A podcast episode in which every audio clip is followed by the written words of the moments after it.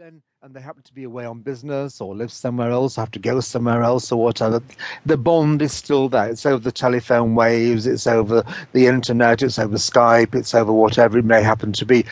That bond is still there, and that's something which we really tend to need. And as we get older, we think it becomes more significant in our lives to have that person, to have somebody there who we think is ours or we know is ours, in fact, in most cases. Yeah. And that is when we can actually start to become desperate because we actually overrule our natural instincts and we get sort of sidetracked by friends and family who have got significant others, they're married, they've got girlfriends, boyfriends, partners, whatever it may be, and we haven't, or we have nobody significant.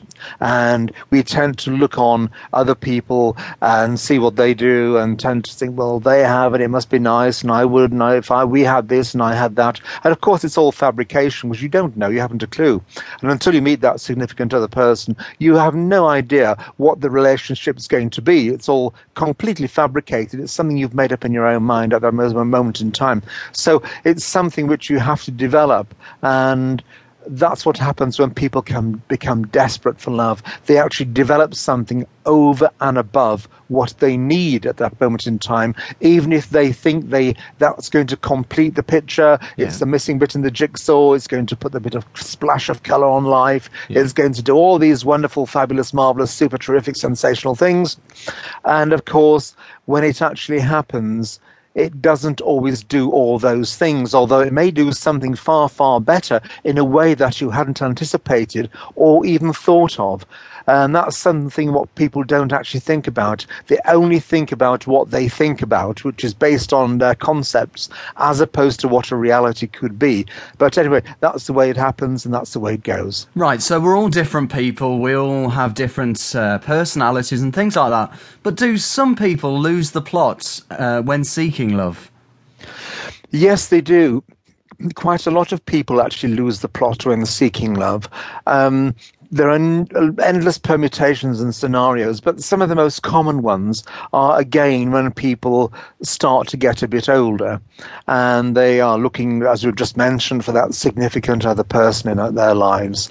And so what happens is instead of actually going out and about and going to networking meetings or with friends or wherever you go to meet people to hopefully find that significant other person or even just new friends, it's always nice to have new friends in life. But if you are looking for that significant other person, then sometimes it becomes a, sort of a, an ordeal, and you actually stop looking for somebody, and you look for something which is a fabrication again in your own mind. You're looking for something which um, is is a part of a concept. And that concept then becomes something you look for. And that concept has a checklist. And that concept has credentials. And that concept has a structure. Whereas in reality, when you actually find your significant other person, and you see that person in the distance and you thought, cool, she's all right, or wow, he's fabulous, or, or whatever it may be, depending Yeah. on whatever you're looking for. Mm. It's that inner feeling that is cool. And the next thing is you want to go and talk to them. Yeah. And if you're with your best mate or some friends, you know, you may say, just go and go and go and have a word with them. Go and bring them over here, invite them for a drink or something. Or you may pluck up courage and think, right, this is it. I'm going to go. I'm going to go over and say hi. How are you?